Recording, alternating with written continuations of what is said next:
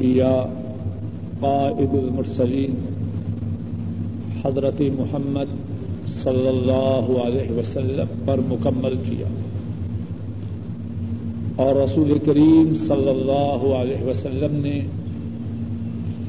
اس دین کو پورے کا پورا امت تک پہنچا دیا۔ اللہ فرماتے ہیں، اليوم اکملت لکم دینکم۔ اليوم اکملت لکم دینکم آج میں نے تم پر اپنے دین کو پورا کیا۔ وہ اتمم تم وہ اتمم تو آئی کم نعمتی اور میں نے اپنی نعمت کو تم پر پورا کیا۔ وہ رضیت رقم الاسلام دینا۔ اور میں نے تمہارے لیے اسلام کو بطور دین پسند فرمایا۔ اور رسول کریم صلی اللہ علیہ وسلم نے اس سارے دین کو جو اللہ نے آپ پر نادی فرمایا امت تک پہنچا دیا۔ حدیث پاک میں ہے، رسول کریم صلی اللہ علیہ وسلم فرماتے ہیں، ما ترقت شيئا يقربكم الى الله الا وقد امرتكم به وما ترقت شيئا يبعدكم عن الله ويقربكم من النار إلا وقد نحيتكم أن رسول کریم صلی اللہ علیہ وسلم فرماتے ہیں، کوئی چیز ایسی، کوئی چیز جو تمہیں اللہ کے قریب کرنے والی تھی میں نے اس کو تمہارے لیے بغیر تمہارے لیے بیان کے بغیر نہیں چھوڑا۔ ہر وہ چیز جو تمہیں اللہ کے قریب کرنے والی تھی، میں نے وہ تمہارے لیے بیان کر دی۔ اور ہر وہ چیز جو تمہیں اللہ سے دور کرنے والی تھی اور جہنم کی آگ کے قریب کرنے والی تھی میں نے اس چیز سے تمہیں روک دی۔ اللہ نے دین کو مکمل نادر فرمایا۔ رسول کریم صلی اللہ علیہ وسلم نے اس دین کو پورے کا پورا امت کے لیے بیان فرما دیا۔ اور امت کو تاکید فرمائی کہ وہ اپنی عبادات اس طریقہ کے مطابق ادا کرے، جس طریقہ کے مطابق انہوں نے، جس طریقہ کے مطابق امت نے نبی کریم صلی اللہ علیہ وسلم کو ادا کرتے ہوئے دیکھا۔ فرمایا سلو کما رائے تمونی اسلی نماز اس طرح ادا کرو جس طرح تم نے مجھے نماز ادا کرتے ہوئے دیکھا۔ حج کے مطابق فرمایا خدو عنی مناسککم فانی لا ادری لعلی لا احج بعد عامی هذا او کما قال صلی اللہ علیہ وسلم. فرمایا، مجھ سے حج کے جو عبادات ہیں، حج کے جو اعمال ہیں، وہ مجھ سے سیکھ لو، وہ مجھ سے لے لو۔ معلوم نہیں کہ اس کے بعد شاید میں حج کر سکوں کہ نہ کر سکوں۔ امت کو تاکید کی۔ عبادات کو ادا کرنے کے طریقے نسخے سیکھ لو۔ اور وہ شخص جو عبادت میں کوئی بات ایسی کرے جو آپ نے نہ کی ہو، وہ بات مردود ہے۔ اللہ کے ہاں اس کی کوئی قدر و قیمت نہیں۔ قرآن کریم کی جو آیت کریمہ ابتدا میں پڑی ہے، اللہ مالک الملک فرماتے ہیں، اے ایمان والو، یا ایوہ الذین آمنوا، اطیعوا اللہ واطیعوا الرسول ولا تبتلوا اعمالکم۔ اللہ کی اطاعت کرو، اللہ کے رسول کی اطاعت کرو، اور خطاب ہے اہل ایمان کو۔ اے ایمان والو، اللہ کی اطاعت کرو، اللہ کے رسول کی اطاعت کرو اور اپنے اعمال کو برباد نہ کرو۔ مفسرین کرام اللہ کی ان پہ رحمتیں ہوں۔ ان میں سے بعض مفسرین نے اس آیت کریمہ کی تفسیر میں فرمایا ہے، جو شخص عمل کرے اور اس کے خیال میں وہ عمل کتنا بڑا ہو۔ اگر اس عمل میں اللہ اور اس کے رسول کی اطاعت نہ ہو، اس کا وہ عمل برباد ہے۔ اور خود رسول کریم صلی اللہ علیہ وسلم نے اس بات کو وضاحت سے بیان فرمایا۔ امام بخاری اور امام مسلم رحمہ اللہ بیان فرماتے ہیں۔ عائشہ صدیقہ رضی اللہ تعالی عنہا بیان فرماتی ہیں۔ رسول کریم صلی اللہ علیہ وسلم نے فرمایا، من احدث فی امرنا هذا ما ليس من فهو رد. جس نے ہمارے اس دین میں اپنی مرضی سے کوئی نئی بات داخل کی، وہ بات مردود ہے۔ وہ بات اللہ کے ہاں مسترد ہے، ناقابل قبول ہے۔ اور اسی بات کو ایک اور انداز سے سمجھیے۔ اللہ مالک الملک، قرآن کریم میں نبی مکرم صلی اللہ علیہ وسلم سے فرماتے ہیں فتح اللہ ان کا الحق مبین آپ اللہ پہ بھروسہ کیجیے بے شک آپ حق مبین پر ہیں۔ ذرا بات کو اچھی طرح سمجھیے۔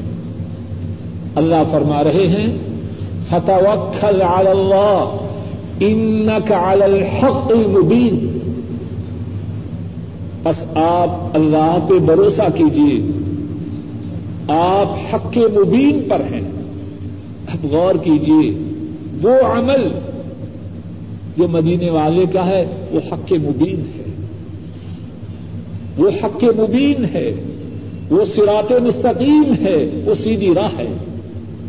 اور جو اس سے ہٹ کر ہے، اس کا کیا نام ہوگا؟ حق ایک ہوتا ہے یا دو ہوتے ہیں؟ ہر وہ بات عبادات میں جو مدینے والے کی نہیں، وہ حق مبین نہیں، وہ دلال مبین اور قرآن کریم میں اللہ مالک الملک ارشاد فرماتے ہیں، فماذا بعد الحق الا الضلال فانا تصرفون. فماذا بعد الحق الا الضلال فانا تصرفون. حق کے بعد دوسری بات کیا ہے؟ کتنی صاف، واضح اور روشن بات ہے۔ اللہ ہمارے دلوں کو اس بات کو صحیح معنوں میں سمجھنے کی توفیق عطا فرمائے۔ مدینے والے وہ کس پر ہیں؟ حق مبین پر ہیں۔ اور ان کے مسوا جو سب کچھ ہے، کسی رنگ میں ہو، کسی طرف سے ہو، وہ گمراہی ہے۔ فماذا بعد الحق الا الضلال فانا تصرفون۔ کیا ہے حق کے بعد؟ اگر حق نہیں تو کیا ہے؟ وہ گمراہی ہے۔ فانا تصرفون اے لوگوں تم کہاں پھیرے جاتے ہو؟ تو بات یہ ارض کر رہا ہوں، اللہ مالک الملک نے پورے کا پورا دین رسول کریم صلی اللہ علیہ وسلم پہ نادر فرمایا اور رسول کریم صلی اللہ علیہ وسلم نے وہ پورے کا پورا دین امت تک پہنچایا۔ اور جو ان کے بتلائے ہوئے دین پہ چلے گا، وہ ہدایت یافتہ ہے، وہ حق مبین پر ہے، وہ سرات مستقیم پر ہے، اور جو ان کی بتلائی ہوئی بات سے ہٹ جائے، وہ حق مبین پر نہیں، وہ سرات مستقیم پر نہیں، وہ سیدھی راہ پہ نہیں، وہ گمراہی پہ ہے، وہ سیدھی راہ سے بٹکا ہوا ہے۔ حج کے جو اعمال ہیں، رسول کریم صلی اللہ علیہ وسلم نے امت کے لیے بیان فرمائے اور تفصیل سے بیان فرمائے، اپنے عمل سے بھی اور اپنے ارشادات گرامی سے بھی۔ ہر وہ شخص جو یہ چاہتا ہے کہ اس کا حج اللہ کے ہاں مقبول و منظور ہو اس کے لیے ضروری ہے کہ پہلے اپنی نیت کو خالص کرے اور پھر سارے کا سارا حج اس طریقے پہ ادا کرے جس طریقے پر مدینے والے نے ادا کیا صلی اللہ علیہ وسلم۔ اور اللہ کے فضل و کرم سے گزشتہ سالوں میں ہم اس موضوع کے متعلق تفصیل سے گفتگو کر چکے ہیں۔ اور میرا مشورہ ہے کہ جو ساتھی اللہ کی توفیق سے اس سال حج پہ جا رہے ہیں، اگر ممکن ہو تو وہ گزشتہ سالوں کی کیسٹیں سن لیں۔ آج جو بات ارض کرنی ہے، کوشش کروں گا کہ وہ بات ہو جو نئی ہو یا نئے انداز سے ہو، تاکہ جو ساتھی پہلے وہ کیسٹیں سن چکے ہیں، ان کے لیے کچھ نئی بات ہو، یا نئے انداز میں ہو۔ پھر کہتا ہوں، جو ساتھی جا رہے ہیں، اگر وہ پسند کریں تو میری ان سے گزارش ہے کہ وہ گزشتہ کیسٹیں سنیں۔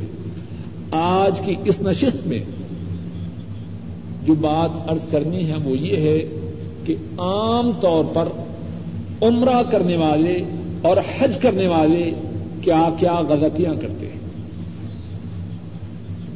شاید کہ ان غلطیوں کے ذکر سے ہمیں تمبی ہو جائے اور ہم ان غلطیوں سے عمرہ اور حج کی عبادت کے دوران دور رہیں۔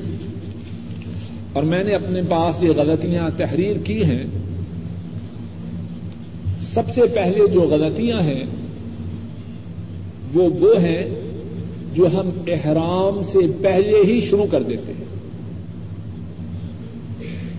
احرام سے پہلے جو غلطیاں ہیں، ان میں سے ایک غلطی جو دیکھی گئی ہے وہ یہ ہے کہ بعض جگہوں میں جو شخص حج یا عمرے کے لیے جائے، اسے جلوس کی صورت میں گھر سے نکالتے ہیں۔ یہ بات غلط ہے۔ اور چونکہ وقت تھوڑا ہے اور اللہ معاف کرے، ہم میں غلطیاں بہت زیادہ ہیں۔ اس لیے غلطیاں گنتا جاؤں گا۔ زیادہ تفصیل سے ہر غلطی کے متعلق بات نہ کہوں گا۔ حاجی کو جلوس کی صورت میں گھر سے نکال کے لے جانا، اسٹیشن تک یا ایئرپورٹ تک، یہ بات کتاب و سنت کے منافی ہے۔ دوسری غلطی، وہ عورتوں کے متعلق ہے، چونکہ خواتین بھی موجود ہیں۔ ان کے حصے کی باتیں بھی ہوتی جائیں۔ احرام سے پہلے جو دوسری غلطی ہے کہ کوئی مسلمان عورت بغیر محرم کے عمرہ یا حج کے سفر کے لیے جائے۔ اس کے بعد جو احرام کی احرام کی غلطیاں ہیں، ان میں سے پہلی غلطی یہ ہے کہ احرام باندھتے وقت زبان سے نیت کرنا اے اللہ میں نے حج یا عمرہ کی نیت کی ہے، لمبی چوڑی جو لوگ نیت کرتے ہیں۔ یہ بات کتاب و سنت سے ثابت ہے۔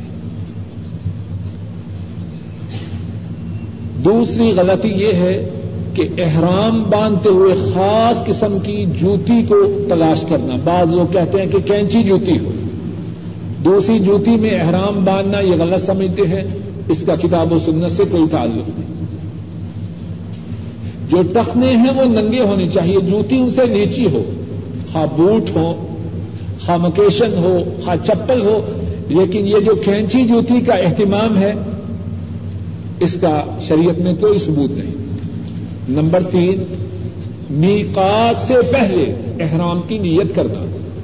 ابھی میقات پہ پہنچے نہیں، اور پہلے سے لبیک پکار رہا ہے احرام کی نیت کرنا۔ چوتھی بات اور چوتھی غلطی بہت زیادہ ہے کہ جب احرام باندھا اسی وقت دائیں کندھے کو ننگا کر لیا۔ دائیں کندھے کو ننگا کرنے کا جو وقت ہے وہ تب ہے جب آپ طواف قدوم کریں۔ ابھی احرام باندھا ہے، ابھی کندھے کو ننگا نہیں کرنا۔ پانچویں غلطی عورتوں کے متعلق ہے۔ بعض عورتیں دیکھی گئی ہیں کہ بڑے اہتمام سے جب احرام باندھتی ہیں تو سفید یونیفارم استعمال کرتی ہے۔ شلوار بھی سفید ہو، قمیض بھی سفید ہو، دوپٹہ بھی سفید ہو، اس کا اسلام میں کوئی ثبوت نہیں۔ عورت کا احرام، اس کے جو عام کپڑے ہیں، انہی میں ہیں۔ ہاں اس بات کا اہتمام کرے کہ ایسے کپڑے استعمال نہ کرے جو شادی بیاہ پہ کرتے ہیں۔ زیب و زینت کی کوشش نہ کرے، عام کپڑے جو عورت پہنتی ہے، اسی میں ان کا احرام ہے۔ چھٹی غلطی یہ ہے کہ کچھ عورتیں احرام کی حالت میں اپنے چہروں کو غیر محرم مردوں کے سامنے ننگا رکھتی ہیں۔ عورتوں کا ایسا کرنا غلط ہے۔ آشا صدیقہ رضی اللہ تعالی عنہا، انہوں نے بیان کیا کہ ہم نے رسول کریم سسم کے ساتھ سفر کیا۔ ہم احرام کی حالت میں تھی جب بھی ہمارے پاس سے سوار گزرتے تو ہم اپنی جلبابوں کو اپنے چہروں پہ اپنے چہروں پہ ڈال لیتے۔ ساتویں غلطی یہ ہے، جو احرام کے متعلق ہے، کہ کوئی شخص عمرہ یا حج کی نیت سے جائے اور میقات کے اوپر سے یا میقات کے پاس سے گزر جائے اور احرام نہ باندھے۔ مثال کے طور پر، ریاض سے کوئی شخص عمرہ کے لیے یا حج کے لیے جا رہا ہے، ہوائی جہاز پہ سوار ہو، جدہ جا کے اترے اور اس نے احرام نہیں باندھا۔ یہ بات غلط ہے۔ جو ریاض سے عمرہ یا حج کی نیت سے جا رہا ہے، اس کا میقات السیل الکبیر ہے۔ اس کے لیے ضروری ہے کہ جب سیل الکبیر کے پاس سے گزرے تو اس وقت احرام کی حالت میں ہو اور عمرہ یا حج کی نیت کر چکا ہو۔ ہوائی جہاز میں جانے والا اس طرح، اس کے لیے دو صورتیں ہیں۔ ایک صورت یہ ہے کہ ریاض ہی میں اپنے گھر سے نہالے، خوشبو استعمال کر لے، احرام کی چدریں پہن لے، لیکن عمرہ یا حج کی نیت نہ کرے۔ جہاز میں سوار ہو جائے اور جہاز والوں سے کہے کہ جب میقات آئے تو اس وقت مجھے بتلا دینا۔ جب وہ بتلائے، اسی وقت لبیک پکارتے ہوئے اپنے عمرے کی نیت کر لیں اور اگر وہ یہاں سے چدرے نہ پہننا چاہے تو کچھ حرج نہیں، اپنے پاس رکھ لے اور جہاز والوں سے کہہ دے کہ میقات کے آنے سے کچھ منٹ پہلے مجھے بتلا دینا تاکہ جب جہاز میقات پر پہنچے تب وہ اپنی چدریں احرام کی پہن چکا ہو۔ طواف کے متعلق بھی لوگوں میں کچھ غلطیاں ہیں، ان میں سے پندرہ سولہ غلطیوں کا ذکر کرتا ہوں۔ بعض لوگ جب طواف کی ابتدا کرتے ہیں تو پھر زبان سے نیت کرتے ہیں۔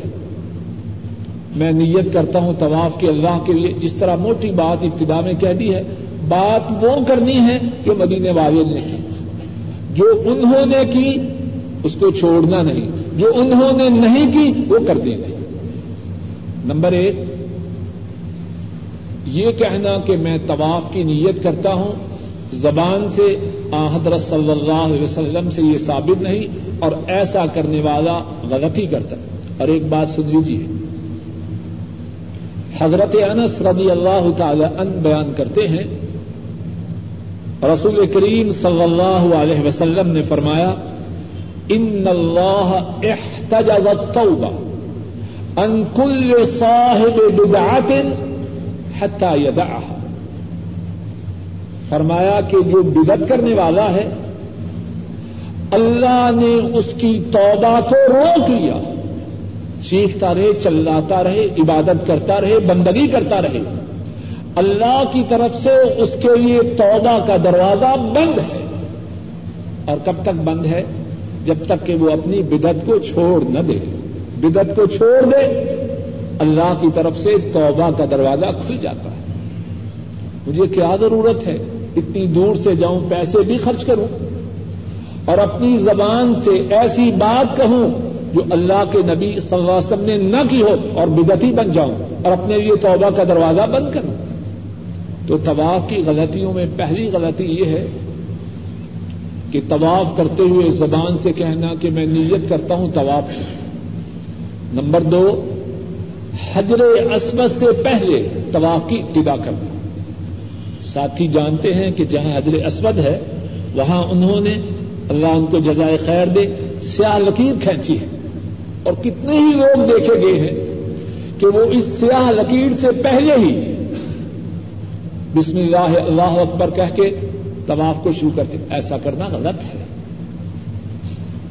طواف کی ابتدا حجر اسود سے ہے، اس سے پہلے بھی نمبر تین حجر اسود کو بوسا دینے کے لیے مسلمانوں کو دھکے دینا۔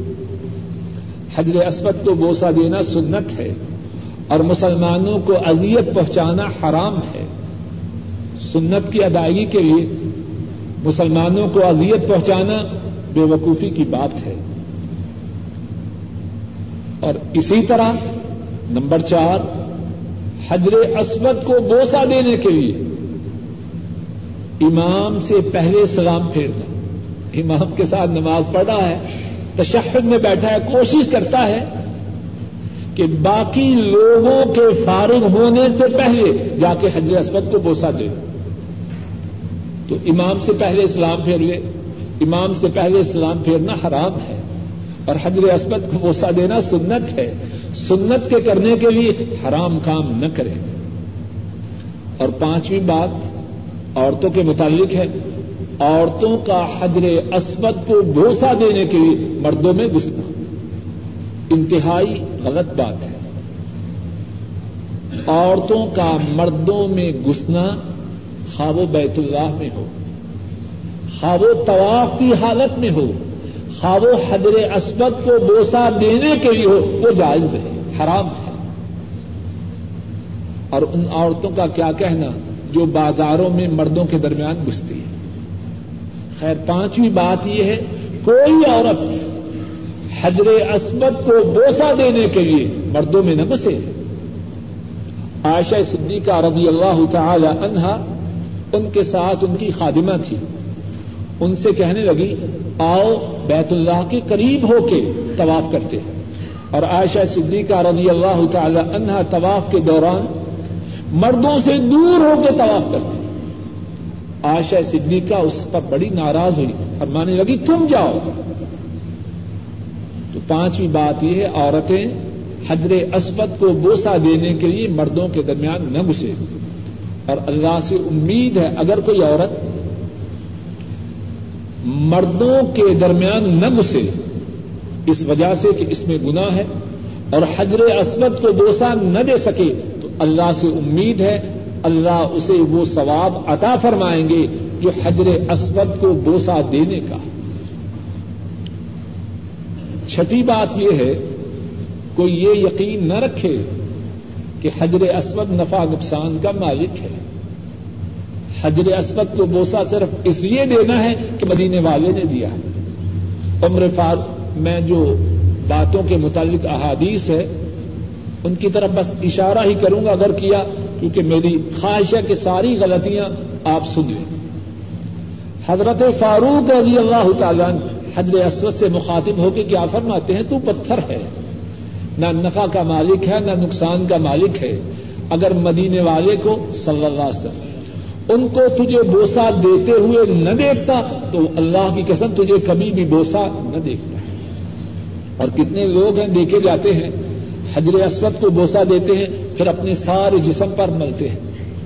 اگر بچے ہیں، ان کے چہروں پر، ان کے جسم پر ملتے ہیں، ایسا کرنا آ حضرت صلی اللہ علیہ وسلم سے ثابت نہیں۔ جتنا ثابت ہے، وہیں تک رہیں گے ساتویں بات یہ ہے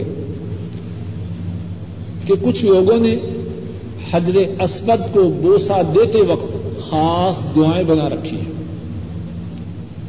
ان دعاؤں سے احتراز کرنا چاہیے حجر اسود کو بوسا دینا بسم اللہ اللہ اکبر اس کے علاوہ لوگوں نے جو خاص دعائیں بنا رکھی ہیں، رسول کریم سے سب سے اس کا کوئی ثبوت نہیں۔ آٹھویں بات، کچھ لوگ جب بیت اللہ کے دروازے کے پاس پہنچتے ہیں، تو یہ دعا پڑھتے ہیں اللهم ان البيت بيتك والحرم حرمك والامن امنك لمبی دعا پڑھتے ہیں۔ آ، حضرت صلی اللہ علیہ وسلم سے اس دعا کا کوئی ثبوت نہیں۔ نوی بات یہ ہے، کچھ لوگ جب زیادہ رش ہو، تو سارے بیت اللہ کے گرد طواف نہیں کرتے۔ حتیم کے اندر سے گزر جاتے ہیں۔ ایسا کرنے والا اس کا طواف نہ مکمل ہے، نہ تمام ہے۔ طواف میں یہ ہے، بیت اللہ اور حتیم اس کے باہر سے چکر لگانا ہے، اس کے اندر سے چکر نہیں لگانا۔ دسویں بات یہ ہے، کچھ لوگ رکن یمانی کو بوسا دیتے ہیں۔ حجر اسود کو بوسا نہ دے پائیں تو جا کے کسر رکن یمانی پہ نکالتے ہیں۔ رکن یمانی کو بوسا دینا ثابت نہیں۔ رکن یمانی کو چھونا ہے بوسا نہیں دینا۔ اور اگر چھو بھی نہ سکے، تو اس کی طرف اشارہ بھی نہیں کرنا، ویسے گزر جانا ہے۔ حجر اسود کے مقابل یہ دوسری طرف ہے۔ نمبر گیارہ کچھ ساتھی ایسے بھی ہیں اور خاص طور پر عورتیں۔ وہ بیت اللہ کی ساری دیواروں سے چمٹتے ہیں۔ اور اگر کوئی روکے تو کہتے ہیں دیکھو یہ وہابی ہیں، انہیں بیت اللہ کا کوئی ادب اور احترام نہیں۔ آ، حضرت صلی اللہ علیہ وسلم سے حجر اسود کا بوسا دینا، رکن یمانی کا چھونا اور ملتدم کا چمٹنا ثابت ہے۔ تین جگہیں یاد رکھیے۔ حجر اسود کو بوسا دینا رکن یمانی کو چھونا اور ملتگم جو حجر اسود اور بیت اللہ کے دروازے کے درمیان جگہ ہے، اس سے چمٹنا۔ اس پہ اپنا چہرہ لگانا، اپنی چھاتی لگانا، اپنے ہاتھ لگانا۔ ان تین مقامات کے ساتھ ملتظم کے ساتھ چمٹنا، حجر اسود کو بوسا دینا اور رکن یمانی کو چھونا، یہ ثابت ہے۔ اس کے علاوہ بیت اللہ کے کسی کنارے کو چھونا حضرت صلی اللہ علیہ وسلم سے ثابت نہیں۔ بعد میں پوچھنا وہ حجر اسود اور دروازے کے درمیان کی جگہ ہے۔ نمبر بارہ، کچھ لوگ بارش کے دوران بڑے اہتمام سے طواف کرتے ہیں۔ حضرت صلی اللہ علیہ وسلم سے ایسی کوئی بات ثابت ہے نمبر تیرہ، اور وہ بات عورتوں کے متعلق ہے۔ عورتوں کے لیے جائز نہیں۔ کہ وہ مردوں کے درمیان گھس کر طواف کرے۔ یہ حدیث آپ لوگوں نے کتنی مرتبہ سنی ہوگی۔ حضرت صلی اللہ علیہ وسلم نے ساری زندگی کسی غیر محرم عورت سے مسافہ نہیں کیا۔ وہ کون ہے؟ اللہ کی ساری مخلوق میں سب سے زیادہ پاک اتنا اہتمام ہے۔ تو اب سبھی مردوں کے درمیان عورتیں گھس رہی ہیں۔ صرف ہاتھ نہیں، کندھے بھی۔ کتنا کچھ دوسرے مردوں کے ساتھ رگڑا جا رہا ہے۔ عورتوں کو کوشش کرنی چاہیے، حد تک امکان اپنی طاقت کے مطابق جتنا مردوں سے دور رہیں، اتنی ہی ان کے لیے خیر ہے۔ اور ان کے ساتھ جو مرد ہوں، عورت کا خاون، بھائی، باپ، وہ بھی اس بات کا اہتمام کرے کہ جب اس کے ساتھ خواتین ہیں تو حت امکان مردوں سے ان کو دور رکھے۔ چودہویں بات یہ ہے کہ لوگوں نے ہر چکر کے لیے دعائیں مخصوص کر رکھی ہے پہلے چکر کی دعا، دوسرے کی، تیسرے کی، چوتھے کی۔ یہ مخصوص دعائیں آ حضرت صلی اللہ علیہ وسلم سے ثابت ہیں۔ بلکہ سنیے اور توجہ سے سنیے میرے خیال میں یہ بڑی محرومی کی بات ہے۔ اللہ نے موقع دیا کہ ہم اللہ کے دربار میں پہنچے۔ اللہ کے دروازے پہ پہنچے۔ اور اللہ کے مہمان بنے۔ اب موقع تھا کہ اللہ کے روبرو اپنی پریشانیاں پیش کریں۔ اپنی مسائب اپنی مشاکل، اپنے دکھ، اپنے غم، اپنے رب کے روبرو پیش کریں۔ اپنی حاجات کو پیش کریں اب اللہ معاف کرے، ایسا دعاؤں کے چکر میں پڑا، پتہ ہی نہیں کیا کہہ رہا۔ محرومی کی بات ہے۔ یہ جو سات چکر ہیں طواف کے، ذرا غور کیجیے اللہ کی طرف سے کتنی بڑی نعمت ہے، یہ موقع ملا کہ ہم اللہ کے دروازے پہ پہنچ کے اللہ کے روبرو اپنا دامن پھیلائیں۔ اب جو دعائیں پڑھا ہے، اسے پتا ہی نہیں کیا پڑھا۔ ہے یہ محرومی کی بات ہے اور آ حضرت صلی اللہ علیہ وسلم سے کچھ ثابت نہیں۔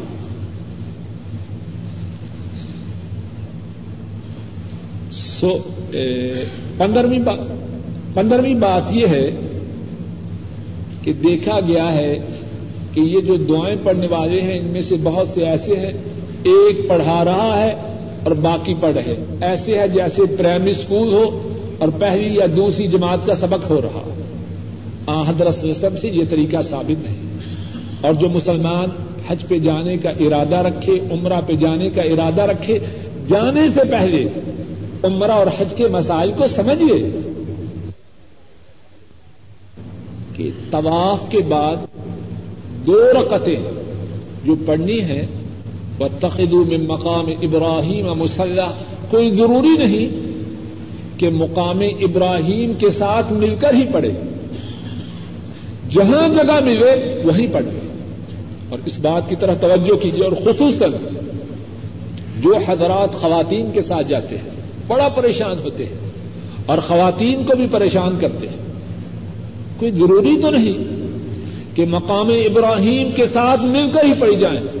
بیت اللہ کے آخری کنارے میں پڑھیے تب بھی درست ہے اپنی اپنی خواتین اور دوسرے مسلمانوں کی سہولت کو پیش نظر رکھنا چاہیے سترویں بات یہ ہے کہ جب ہم مقام ابراہیم پہ دو رقط پڑھیں، تو بعض لوگ ایسے کرتے ہیں، دو کے بعد پھر دو نیت دیں۔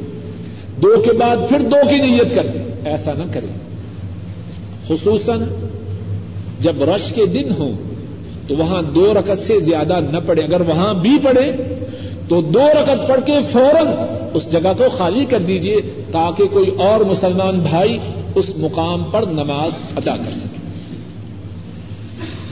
اس کے بعد وہ غلطیاں ہیں جن کا تعلق صفا اور مروا پر سائی کے متعلق ہے۔ بعد میں پوچھا کے درمیان جو سائی ہے اس میں بھی ہم کتنی ہی غلطیاں کرتے ہیں۔ ان میں سے نمبر ایک یہ ہے، کچھ لوگ صفا پہاڑی پہ چلتے، چڑھتے ہیں۔ اب ان کی خواہش ہے کہ جو دیوار ہے، اس کو جا کے ہاتھ لگانا ہے۔ یہ کوئی بات نہیں۔ صفا پہاڑی پہ چڑھے اور بات ختم ہو گئی۔ اب دیوار تک جانا، اس کی کوئی ضرورت نہیں۔ دوسری بات، کچھ نمبر دو جب صفا پہاڑی پہ جانا ہے تو وہاں نماز کی نیت نہیں باندھنی۔ کچھ لوگ صفا اور مروا پہ جا کے اس طرح ہاتھوں کو اٹھاتے ہیں، گویا کہ وہ نماز پڑھنے لگے۔ یہ نہیں۔ جو مصنون ازکار ہیں وہ کرے اور اللہ سے دعائیں کرے۔ نمبر تین، صفا اور مروا کے درمیان جو فاصلہ ہے، کچھ لوگ سارے فاصلے کو دوڑتے ہوئے طے کرتے ہیں۔ یہ بات بھی سنت کے خلاف ہے۔ جو سبز رنگ کی دو ٹیوبیں ہیں، صرف ان کے درمیان تیزی سے جانا ہے۔ باقی جو جگہ ہے، وہاں چل کے جانا ہے۔ چوتھی بات یہ ہے، جو خاص عورتوں کے متعلق ہے، کہ عورتوں نے صفا اور مروا کے درمیان بھاگنا نہیں۔ وہ جو سبز رنگ کی ٹیوبیں ہیں، ان کے درمیان بھی عورتوں نے آرام سے جانا ہے۔ اور ایسا کیوں ہے؟ واللہ عالم بالثواب اسلام میں عورتوں کے پردے کا بہت زیادہ اہتمام ہے۔ اگر عورتیں بھاگنا شروع کر دیں تو اس میں خطرہ ہے کہ ان کی بے پردگی ہو جائے۔ عورتوں کے لیے صفا اور مروا کے درمیان بھاگ کے نہیں جانا۔ اور مردوں نے بھی بھاگنا ہے صرف دو سبز ٹیوبوں کے درمیان۔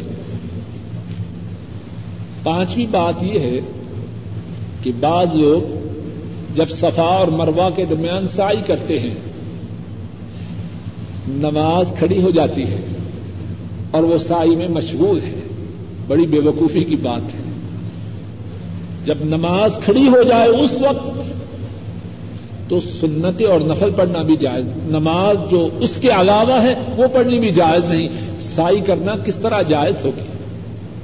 جب نماز کھڑی ہو جائے، فرض نماز، نہ اس وقت طواف ہے، نہ اس وقت سائی ہے۔ اور چھٹی بات، صفا اور مروا میں غلطیوں کے مطابق یہ ہے کہ کچھ لوگ سات کی بجائے چودہ چکر لگاتے ہیں۔ سفا سے مروا تک اور مروا سے صفا تک ایک چکر شمار کرتے ہیں، ایسا کرنا غلطی ہے۔ صفا سے مروا تک ایک چکر مروا سے صفا تک دوسرا چکر اور آخری چکر مروا پہ جا کے ختم ہوگا۔ اس کے بعد حجامت کے متعلق جو غلطیاں ہیں، ان میں سے دو کا ذکر کرتا ہوں۔ ایک کا تعلق مردوں سے ہے، ایک کا تعلق خواتین سے ہے۔ عام طور پر دیکھا گیا ہے کہ کتنے ہی عمرہ سے فارغ ہونے والے ان بچوں سے جو مروا پہ موجود ہوتے ہیں کینچی لیتے ہیں۔ اور دو چار بال ادھر سے، دو چار ادھر سے، دو چار ادھر سے کاٹ دیتے ہیں۔ ایسا کرنا غلط ہے۔ عمرہ سے فارغ ہونے کے لیے حجامت کی دو صورتیں ہیں۔ ایک صورت یہ ہے کہ سارے سر کے بالوں کو ہلکا کیا جائے۔ اور دوسری صورت یہ ہے کہ سارے سر کے بال منڈائے جائے اب دو چار بال ادھر سے کاٹنا، دو چار بال ادھر سے کاٹنا، یہ بات ناکافی نہ تمام اور نہ مکمل ہے دوسری غلطی جس کا تعلق عورتوں سے ہے وہ یہ ہے کہ بعض عورتیں وہی مروا پر ان بچوں سے کینچی لیتی ہیں یا اپنی جیب سے نکالتی ہیں۔ اپنے بالوں کو نکالا اور کاٹنا شروع کیا۔ عورتوں کا ایسا کرنا حرام ہے اور کتنی محرومی کی بات ہے، اتنی بڑی عبادت کی، اور عبادت کا جو اختمام ہے، وہ کس سے کیا جا رہا ہے؟ ایسے عمل سے جو شریعت میں حرام ہے۔ کیوں حرام ہے؟ مسلمان عورت کے جو بال ہیں، ان کا پرد فرض اور ان کا پردہ کرنا فرض اور واجب ہے۔ کسی مسلمان بالغا عورت کے لیے جائز نہیں کہ اس کے سر کے بال کوئی غیر محرم دیکھے۔ اب یہ عمرہ کرنے والی مسلمان عورت ابھی عمرہ سے فارغ ہوئی اور وہیں مروا پہ اپنے بالوں کو نکال کے کاٹ رہی ہے۔ اب غیر محرم اس کے بالوں کو دیکھ رہے ہیں کہ نہیں؟ یہ بات غلط ہے۔ اور یہاں سے ان خواتین کے متعلق بھی غور کر لیجیے جو سارا ہی سر کھولے ہوئے بازاروں میں اس طرح چل رہی ہیں جس طرح کے گائے اور مویشی۔ اس کے بعد جو غلطیاں ہیں، جن کا ذکر کرنا ہے، وہ وہ ہے جن کا تعلق عرفات سے اور نو تاریخ سے ہے۔ جس طرح کے معلوم ہے، آٹھ تاریخ کو لوگ حج کے لیے مینا جاتے ہیں اور مینا میں جا کر زہر اثر مغرب، عشاء اور فجر کی نماز پڑھتے ہیں۔ زہر اثر اور عشاء کی نماز، اس کی دو دو رکعتیں، مغرب کی تین اور فجر کی سنتیں اور فرض۔ اور ساری چاروں کی اور پانچوں کی پانچوں نمازیں اپنے وقت میں۔ نو تاریخ کو سورج کے نکلنے کے بعد عرفات کی طرف روانہ ہونا ہے۔ یہاں جو لوگ اس دن غلطیاں کرتے ہیں، ان میں سے چند ایک یہ ہے پہلی غلطی یہ ہے، کچھ لوگ آٹھ تاریخ ہی کو عرفات چلے جاتے ہیں۔ حضرت صلی اللہ علیہ وسلم کی سنت کے یہ خلاف بات ہے۔ نمبر دو، کچھ لوگ رات ہی کو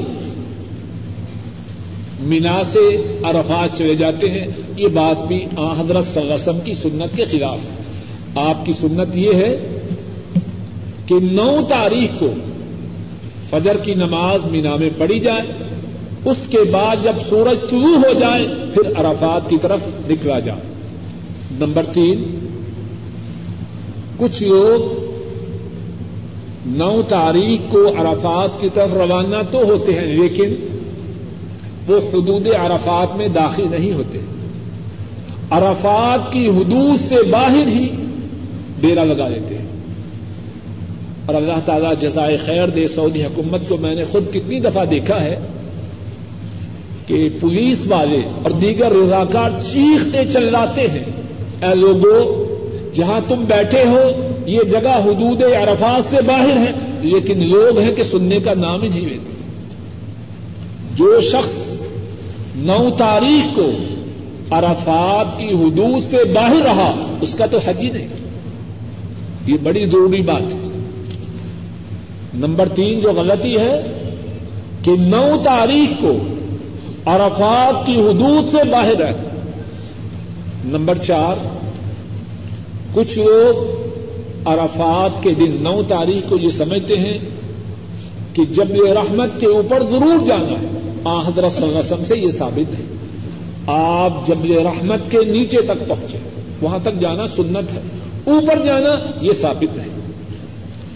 نمبر پانچ، جو جبل رحمت تک پہنچے، اس نے جو دعا کرنی ہے، اس کا چہرہ کس طرف ہو؟ اس کا چہرہ کابت اللہ کی طرف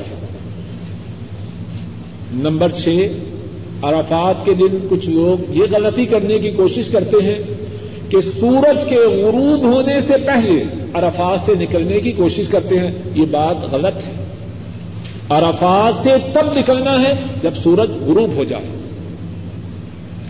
عرفات میں ایک اور غلطی جو لوگ کرتے ہیں وہ یہ ہے کہ ظہر اور عصر کی نماز پوری پڑھتے ہیں۔ حضرت صلی اللہ علیہ وسلم نے عرفات میں ظہر اور عصر دونوں نمازیں ایک وقت میں پڑھی۔ صحیح مسلم میں حدیث ہے، حضرت جابر رضی اللہ تعالی عنہ بیان فرماتے ہیں آپ نے خطبہ ارشاد فرمایا، اس کے بعد اذان ہوئی، پھر اس کے بعد اقامت ہوئی، آپ نے ظہر کی دو رقطیں ادا فرمائی۔ اور آپ کی امامت میں مسلمانوں نے بھی دو رقطیں پڑھی۔ پھر اقامت ہوئی اور آپ صلی اللہ علیہ وسلم نے اثر کی دو رقطیں مسلمانوں کو پڑھائی عرفات میں ظہر اور اثر دونوں کو جمع کرنا ہے اور دونوں کی دو دو رقطیں ادا کرنی آٹھویں بات عرفات کی غلطیوں میں سے ایک یہ ہے کہ لوگوں نے مشہور کر رکھا ہے کہ جب نو تاریخ جبکہ یوم عرفات ہے، اگر اس دن جمعہ ہو تو یہ حج اکبر ہے۔ اور بعض لوگ تو یہ بھی کہتے ہیں کہ اگر کوئی ایسے دن، ایسے سال حج کرے، جبکہ نو تاریخ کو جمعہ ہو تو بعض لوگوں نے یہ بات بنا رکھی ہے کہ اسے بہتر حجوں کا ثواب ہے، یہ سب بناوٹی باتیں ہیں۔ ہر حج حج اکبر ہے۔ ہر حج حج اکبر ہے۔ اور اس میں یہ کہنا کہ جمعے کے دن کا جو حج حج اکبر ہے، یا اس دن بہتر دن، جو حج جمعے کے دن ہو، ایسے حاجی کو بہتر حجوں کا ثواب ہے، یہ بات آ حضرت صلی اللہ علیہ وسلم سے ثابت ہے۔ نمی اور آخری بات جو میں نے عرفات کے متعلق کہنی ہے وہ یہ ہے کہ بہت سے لوگ عرفات کے دن کو ضائع کرتے ہیں۔ عرفات کا دن اللہ سے مانگنے کا ہے۔ کچھ لوگ کھانے پینے میں اتنے مشغول ہوتے ہیں کہ اللہ سے جو مانگنا اس کو بھول جاتے ہیں۔ کچھ لوگ اللہ معاف کرے گپوں میں مشغول ہوتے ہیں اور کچھ لوگ جبل رحمت کی طرف آنے اور جانے اور گم ہونے اور ڈھونڈے جانے میں اپنا سارا دن صرف کر دیتے ہیں۔ آٹھویں بات جو عرض کر رہا ہوں وہ یہ ہے کہ عرفات کے دن کا موقع اللہ نے جو نصیب کیا ہے اسے ضائع نہ کرے۔ معلوم نہیں کہ پھر زندگی میں یہ موقع ملے کہ نہ ملے۔ اس کے بعد مزدلفہ میں، عرفات کے بعد مزدلفہ آنا ہے۔ جب سورج ڈوب جائے، وہاں مغرب کی نماز نہیں پڑھنی۔ وہاں سے مزدلفہ آنا ہے۔ مزدلفہ میں آ کے جو عام طور پر غلطیاں لوگ کرتے ہیں، ان میں سے پہلی غلطی یہ ہے کہ کتنے ہی لوگ جب مزدلفہ پہنچتے ہیں، تو سب سے پہلے کنکریاں چننا شروع کرتے ہیں۔ اور بھول جاتے ہیں کہ ابھی ہم نے مغرب کی نماز نہیں پڑھی۔ مزدلفہ آتے جو کام بہت زیادہ اہمیت کا کرنے والا ہے، وہ نماز مغرب پڑھنا ہے۔ اور پھر اس کے بعد نماز عشاء پڑھنا ہے۔ کنکریاں چننا شروع کرنا، یہ بات غلطی کی۔ اور ویسے بھی، آ حضرت صلی اللہ علیہ وسلم سے یہ بات ثابت نہیں کہ آپ نے مزدلفہ سے کنکریاں کٹھی کی ہوں۔ آپ سے یہ بات ثابت نہیں۔ جو کام آپ سے ثابت نہیں اس کے لیے کوشش اور جستجو ہے۔ اور جو کام آپ سے ثابت ہے، اس کی طرف سے بے توجگی ہے۔ دوسری بعض لوگ جو غلطی کرتے ہیں، کہ جب وہاں آ کے مغرب کی نماز پڑھتے ہیں، پھر مغرب کی سنتیں پڑھتے ہیں۔ مزدلفہ میں مغرب کی سنتیں نہیں پڑھنی، صرف فرض پڑھنے۔ اور تیسری بات، وہ پہلی بات کے ذمن میں آ گئی کہ مزدلفہ سے کمکریاں اٹھانے کی فکر کرنا درست ہے۔ اس کے بعد ان غلط پہلے دن صرف تیسرے جمرے کو کنکریاں مارتی اور وہاں کنکریاں مار کے دعا نہیں کرتی۔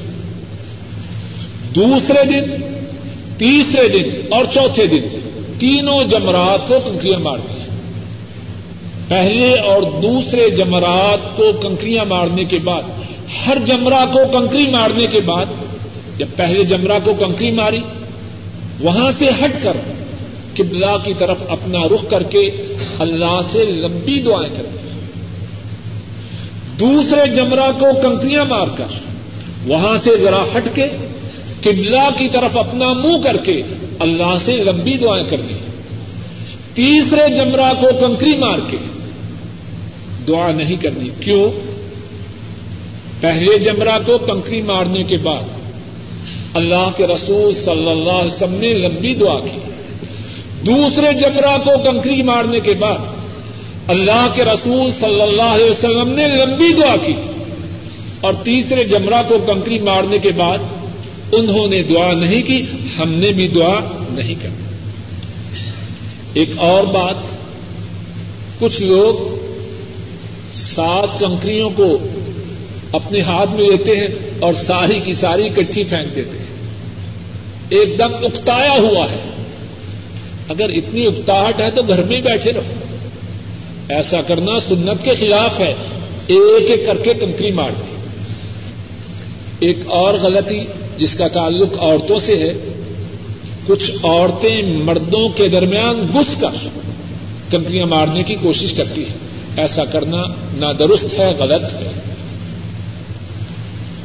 عورتیں مردوں کے درمیان نہ گسے اور اگر عورت جو وقت ہے محدد، پہلے دن جو کنکریاں مارنی ہیں، وہ سورج کے نکلنے سے لے کر سورج کے غروب ہونے تک۔ دوسرے دن، زوال شمس سے جب سورج سورج زائل ہو جائے زہر کی نماز کا وقت ہو جائے، وہاں سے لے کر مغرب تک۔ اور تیسرے اور چوتھے دن بھی اسی طرح۔ لیکن حدیث میں ہے، ایک شخص نے کہا، اے اللہ کے رسول صلی اللہ علیہ وسلم، میں نے تو کنکریت کم ماری جب شام ہو چکی تھی۔ آپ نے فرمایا، کوئی حرج نہیں۔ اگر عورت کو اس بات کا اندیشہ ہو کہ سورج کے نکلنے سے لے کر سورج کے ڈوبنے تک بھیڑ ہوگی، رش ہوگا، وہ شام کو مار لے۔ اسی طرح اگر کوئی مرد کمزور ہے، وہ سمجھتا ہے کہ میں اتنے رش میں کنکریاں نہ مار سکوں گا، وہ شام کو مار سکتا۔ ایک اور بات یہ ہے، اگر کوئی شخص واقع تن کنکریاں مارنے کے قابل نہ ہو، مرد ہو یا عورت، وہ اپنا نائب، اپنا وکیل کسی اور کو بنا سکتا ہے۔ لیکن جو غلطی دیکھی گئی ہے اچھا بڑا شخص ہے ماشاء اللہ میلوں چلتا ہے۔ لیکن جب کنکریاں مارنے کا وقت آتا ہے، کہتے اللہ قسم، میں تو نہیں جا سکتا۔ ایسا نہ کریں۔